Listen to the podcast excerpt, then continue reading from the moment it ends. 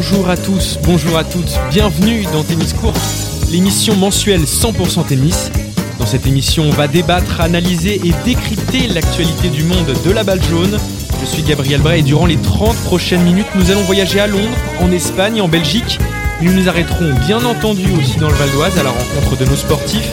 Et pour cette grande première, je suis accompagné en plateau d'Alexandre Ravasi. Bonjour Alexandre. Bonjour Gabriel mais également d'Étienne Dujardin. Bonjour Étienne. Bonjour Gabriel. Sans plus attendre, nous entrons dans le vif du sujet et commençons notre émission avec le journal présenté par Étienne. Et dans l'actualité cette semaine, un retour sur les titres de Chapovalov, Roublev, Ben et bien sûr Andy Murray.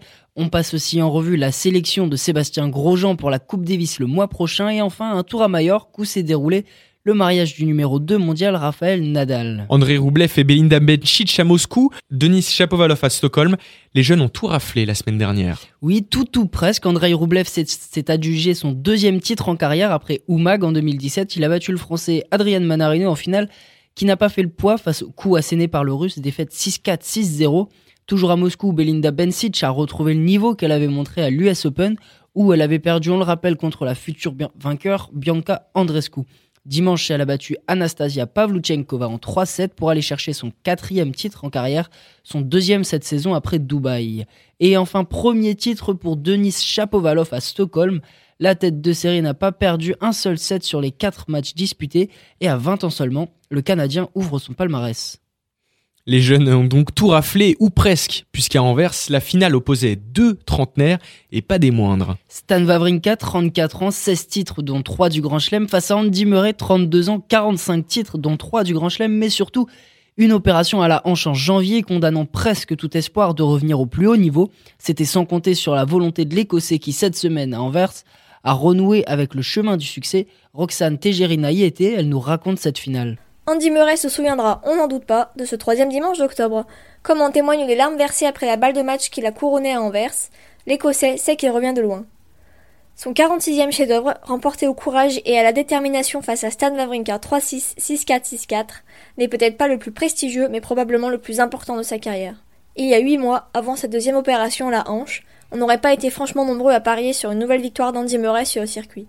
Et pourtant, mené à deux reprises par le Suisse dans l'ultime set ce dimanche, l'ancien numéro 1 mondial n'a jamais lâché. Le Britannique, bientôt père d'un troisième enfant, peut rentrer chez lui et préparer sereinement 2020.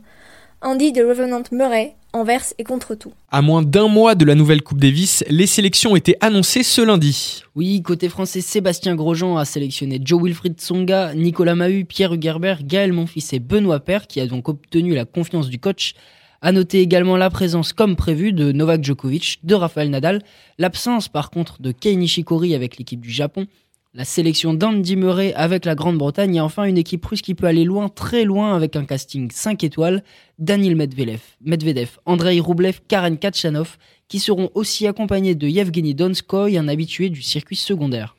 Et dans le même temps, bien loin de la planète tennis, Rafael Nadal et Xixa se sont mariés à Majorque le week-end dernier. Oui, l'Espagnol avait prévenu, il n'y aurait pas d'accès au téléphone portable pendant la cérémonie, donc si vous comptiez trouver des vidéos d'un Rafa déchaîné sur la piste de danse, c'est raté.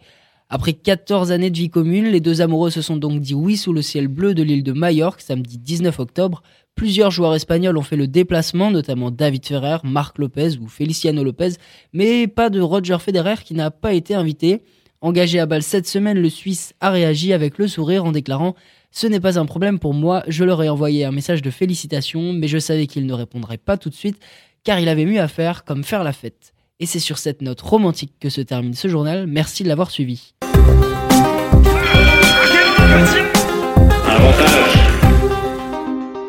On ouvre notre premier débat maintenant avec le Masters 1000 de Paris qui s'ouvre ce dimanche.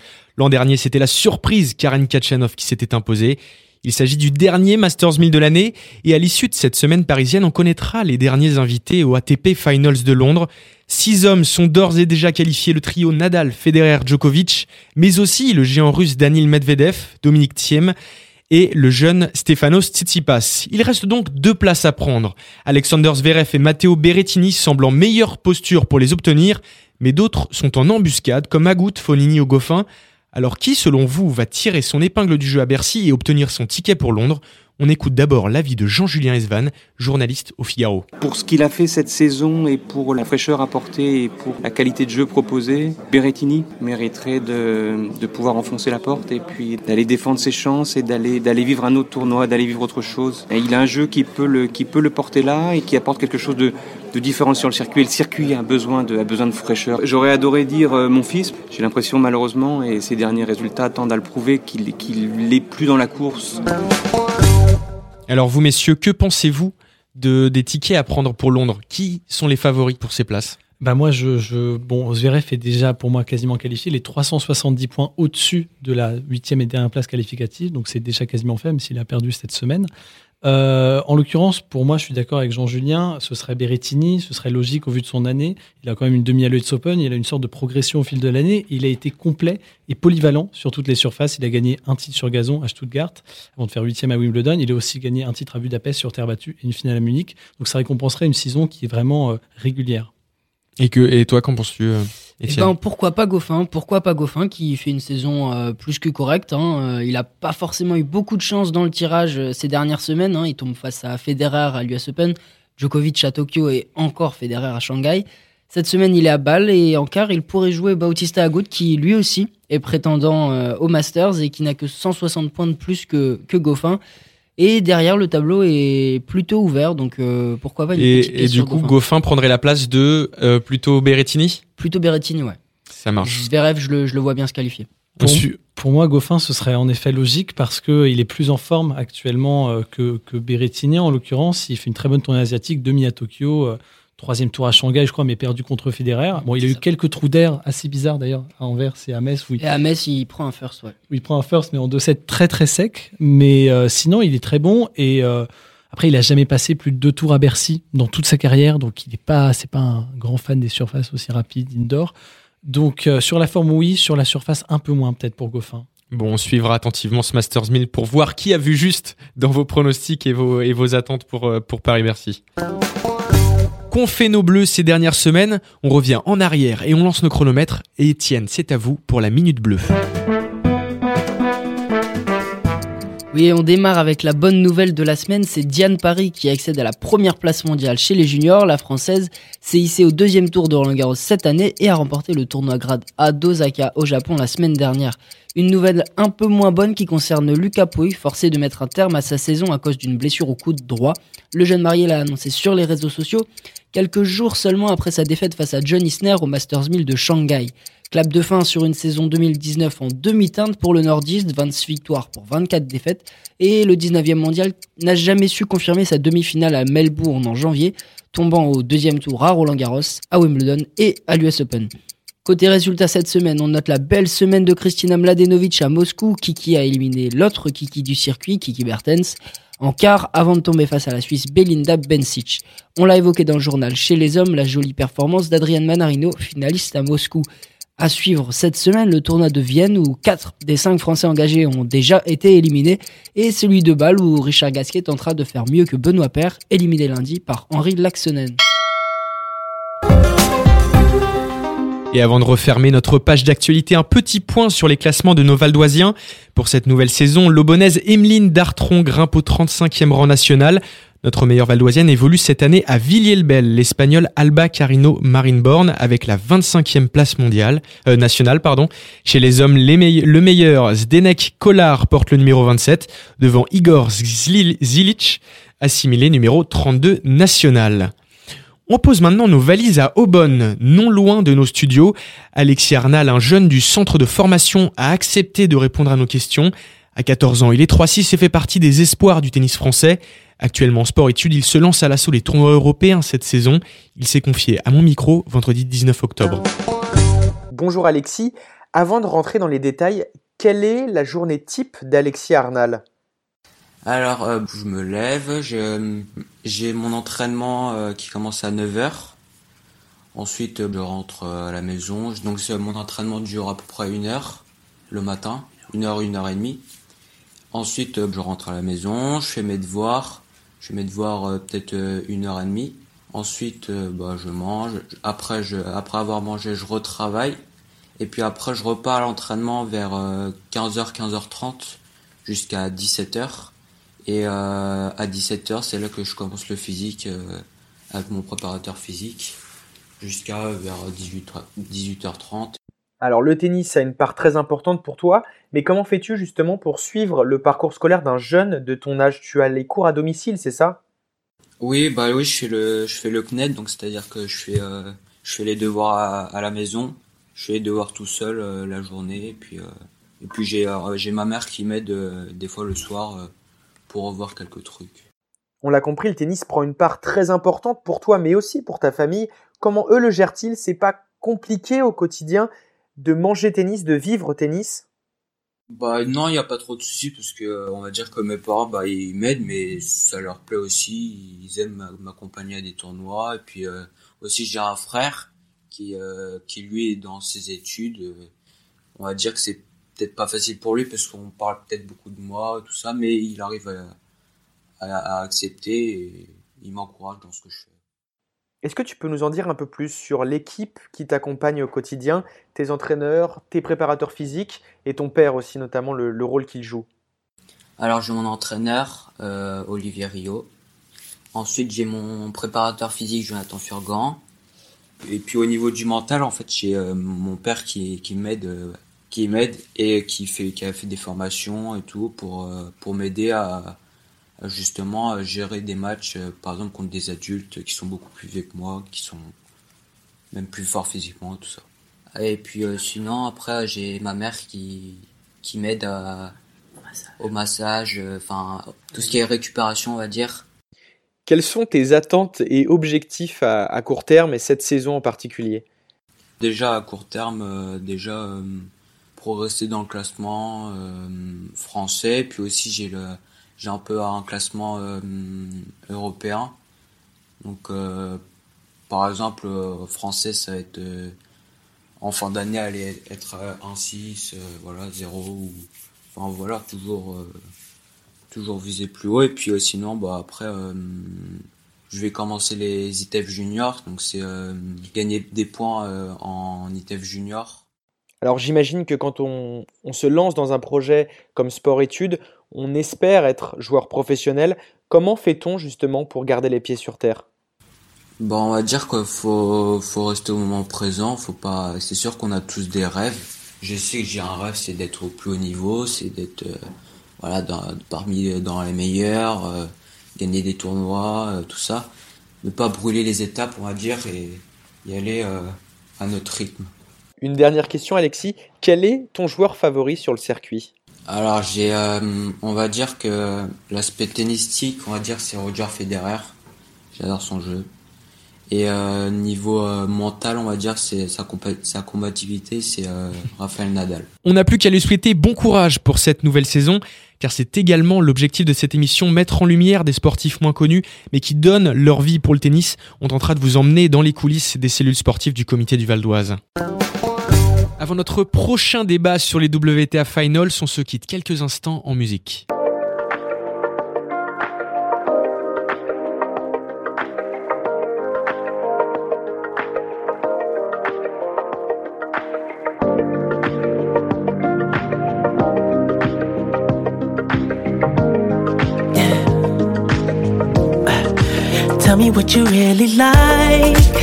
Baby, I can take my time. We don't ever have to fight. Just take it step by step. I can see it in your eyes. Cause they never tell me lies. I can feel that body shake and the heat between your legs. You've been scared of love and what it did to you. You don't have to run. I know what you've been through. Just a simple touch and it can set you free. We don't have to rush when you're alone with me.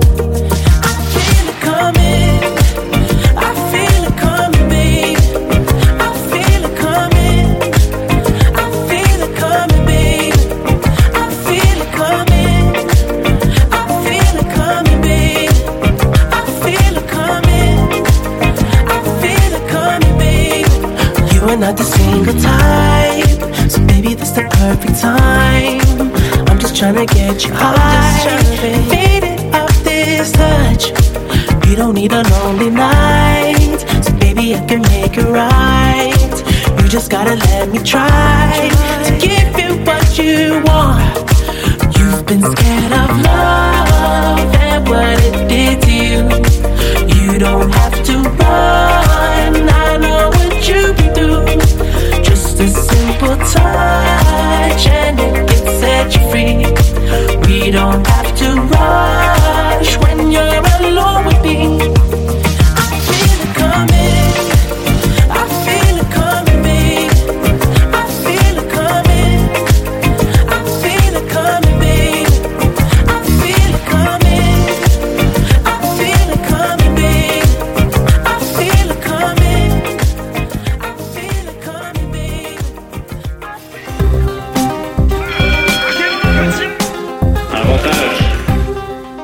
Après avoir parlé des hommes lors du premier débat, on va s'intéresser maintenant au circuit féminin. Les WTA Finals commencent ce dimanche à Shenzhen. On distingue deux générations, même si c'est un peu osé comme signification. La moyenne d'âge est très basse, un peu plus de 24 ans. Pour vous, qui mérite cette couronne de meilleure, joueuse de l'année et qui a le plus de chances de l'emporter? On écoute d'abord Jean-Julien Esvan. Le tennis féminin, tout au long de la saison, a été euh, hautement imprévisible. Les tournois du Grand Chelem ont été bien plus passionnants que les tournois masculins parce qu'il y avait des, des- personnalités fortes, des rivalités incroyables, des matchs à suspense, des renversements. Et une fille comme Andrescu, pour tout ce qu'elle a proposé, pour les, les- séries qui ont été les siennes, pour, pour sa façon de résister à la pression et sa façon d'aller chercher ce premier Grand Chelem avec une autorité, une maturité euh, sidérante, mériterait d'être couronnée. Il y a quelque chose de, de Nadal en elle dans sa façon de ne jamais lâcher, de faire en sorte qu'une rencontre ne soit jamais définitivement rangée et dans la force qu'elle a pour, pour renverser les situations les plus mal embarquées. C'est sidérant. Étienne, qu'en penses-tu de cette analyse? C'est c'est difficile de dire euh, qui mérite le plus euh, sur cette saison. On a eu euh, quatre euh, vainqueurs différentes euh, en, en Grand Chelem, ce qui était euh, quasi inédit. Et surtout, voilà, on a eu un vrai vent de fraîcheur sur le circuit féminin. Et euh, qui va gagner? Bah, Je dirais Svitolina. Elle a fait, euh, elle fait une très bonne saison. C'est la, c'est la dernière qualifiée. hein. Elle est, elle est huitième à la race. Elle a elle, fait pour- une- elle pourrait gagner une nouvelle fois ce, ce- Finals? Bah, je pense que oui, elle, elle sort d'une demi à New York. Alors, elle a complètement raté sa tournée asiatique, mais le point positif qu'on peut en tirer, c'est qu'elle arrive à, à Shenzhen avec énormément de fraîcheur et elle peut tirer son épingle du jeu. fraîcheur justement parce qu'elle est moins bonne en ce moment.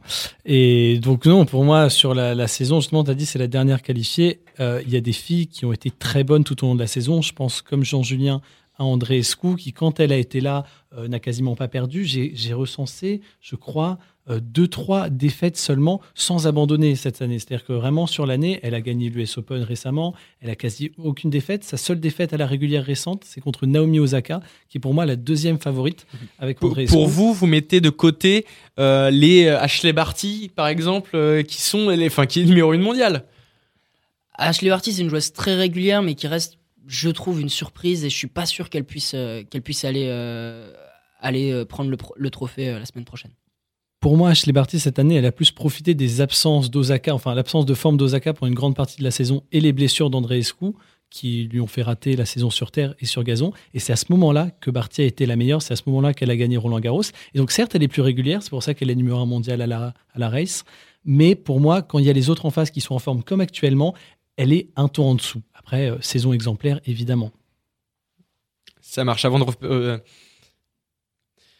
euh, donc on verra si c'est le choix de la jeunesse qui l'emporte ou si c'est justement Svitolina qui parvient à tirer son épingle du jeu. Merci pour ce débat. Tu es le meilleur joueur du monde en ce moment. Cette phrase est signée Alexander Zverev et cet éloge est à destination de Danil Medvedev. Le russe s'est forgé un sacré palmarès depuis trois mois. 4 titres, une finale à l'US Open, résultat, deux petits matchs perdus sur 32. Mais à, pe- à 23 ans, le moscovite n'est qu'une des pépites d'une génération russe hors du commun. C'est l'analyse d'Alexandre Ravasi.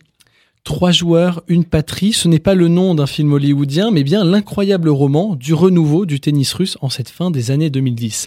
Medvedev, Rublev, Kachanov. Ces trois-là se ressemblent plus qu'on ne le croit. Né à Moscou, 22 ou 23 ans, dans le top 22 mondial, j'ai pris large. Amis, en dehors du cours, ils passent leur soirée ensemble et ils ont surtout en commun d'être pétris de talent, talent qui s'est déjà exprimé, mais pas en même temps, ni de la même façon. Andrei Rublev, c'est le moins bien classé des trois et le plus discret avec ses deux titres, mais il est pourtant le premier à avoir brisé la glace Fin 2017, il bat Grigor Dimitrov et David Goffin pour atteindre les quarts de finale de l'US Open. Seulement voilà, le russe a depuis peiné à confirmer la faute à une année 2018 minée par une fracture de stress. Trois mois dans un canapé, puis en panne de résultats, il sort du top 100. J'étais complètement déprimé, je cite, je n'arrivais même plus à regarder du tennis à la télévision, a-t-il confié à l'ATP. Ce n'est que cet été qu'il a repris sa marche en avant pour atteindre désormais son meilleur classement, 22e, et il peut s'appuyer sur un des coups droits les plus efficaces du circuit pour atteindre les sommets. Un jeu offensif qui rappelle celui de Karen Kachanov. Le 9e mondial s'est fait un nom au Rolex Paris Masters il y a un an en battant coup sur coup Zverev, Tim, puis Djokovic en finale. Il est le premier à s'être fait un nom parmi l'élite russe, même si les locaux l'attendaient déjà depuis un petit moment.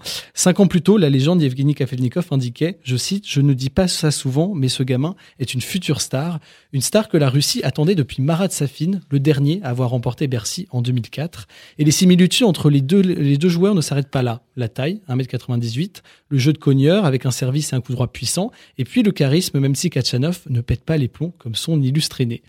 Euh, son illustre aîné qui est une source d'aspiration pour lui, je le cite, je dois encore travailler davantage pour parvenir à son niveau, mais cela ne me dérangerait pas, car c'est mon joueur préféré. Mais le seul, le seul qui affiche l'étoffe d'un numéro 1 mondial pour le moment, c'est Daniel Benvedev, coup droit puissant et régulier, revers percutant, deuxième balle de service qui dépasse fréquemment les 170 km à l'heure, le tout avec beaucoup de variété. Le seul secteur où il pourrait s'améliorer, c'est la volée. Mais surtout, il a accumulé une énorme confiance ces derniers mois, confiance qu'il affiche sur le court, en témoigne l'image de Bad Boy qu'il a véhiculée à l'US Open, provoquant le public. Mais tout ça n'est qu'une façade d'un homme calme et reconnu comme sympathique en dehors. Avec ces trois-là, la Russie sera à mes yeux la favorite de la première Coupe Davis nouveau format qui débute dans un mois. Le quatrième joueur de l'équipe, le 118e mondial Evgeny Donskoy, sera en tout cas bien entouré. Merci Alexandra Fer à suivre du coup affaire russe.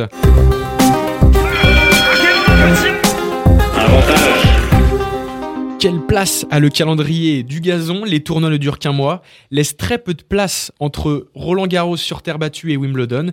Sur gazon, l'ATP et WTA tentent de résoudre ce problème et de redynamiser tout cela avec un changement de calendrier, un tournoi masculin qui débarque à Majorque l'an prochain et les femmes à Berlin.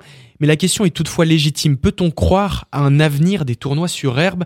Alexandre, je me, tourne vers toi. Que penses-tu de ce changement de calendrier et de la, et de la prestance du gazon dans ce calendrier? Le changement de calendrier, ici, il est mineur. Euh, il y a juste un tournoi qui a été déplacé. Pour moi, il faut renouveler la saison sur gazon. Pour le moment, il n'y a que trois semaines de battement entre Roland Garros et Wimbledon pour inclure tous les tournois sur gazon. C'est pas suffisant. Il faudrait minimum un mois pour pouvoir vraiment faire en sorte que les joueurs jouent d'autres tournois sur gazon avant Wimbledon.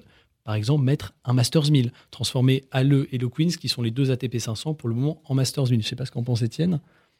Ouais, pourquoi pas, pourquoi pas en transformer un en Masters 1000, passer sur, euh, passer sur, sur quatre semaines de, de tournoi, mais c'est toujours compliqué parce que c'est souvent en Europe euh, qu'il faut faire avec les aléas météorologiques et ça inclut beaucoup de budget. Ce qui serait bien aussi, c'est que les joueurs un peu moins bien classés du circuit Challenger puissent en profiter. Mais on voit mal comment euh, les petites structures euh, peuvent, euh, peuvent aller, peut-être comme Deauville. Deauville l'a tenté, oui, on le rappelle, cette année, ils ont tenté de faire un tournoi à côté. Il y a Humbert et Agout qui se sont déplacés justement sur ce tournoi-là. Mais pour vous, c'est pas suffisant pour redynamiser justement cette surface? Non, je pense pas.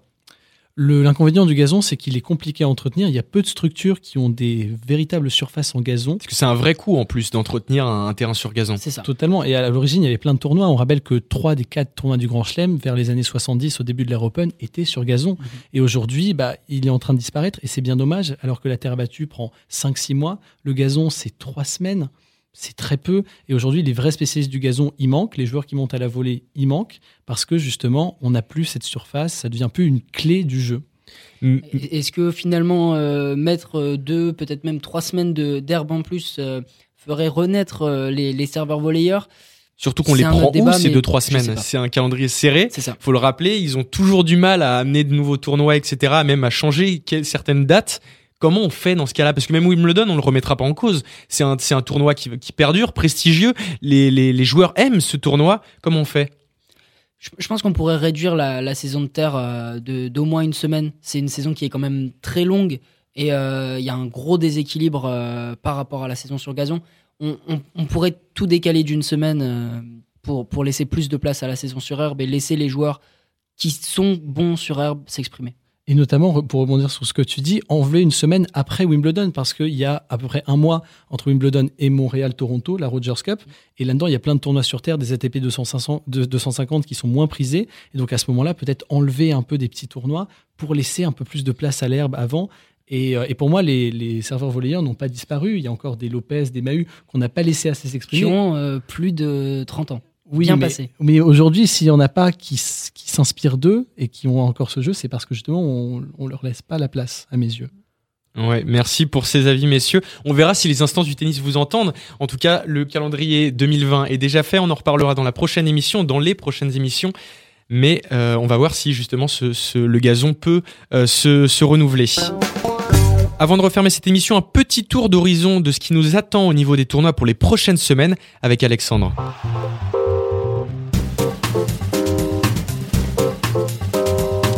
Clap de fin pour la saison WTA la semaine prochaine. C'est ce dimanche que débute le tournoi de clôture à Shenzhen. Les huit meilleures joueuses de la saison y sont réparties en deux poules de quatre. Et Elina Svitolina, Etienne, sera candidate, ça devrait te faire plaisir, à sa propre succession. En ce moment se déroule le Masters Bis de Zhuhai avec les 12 joueuses qui n'ont pas pu accéder au Masters. Sur le banc des favorites, Kiki Bertens, Sofia Kenin ou encore Arina Zabalenka. La finale se déroule dimanche.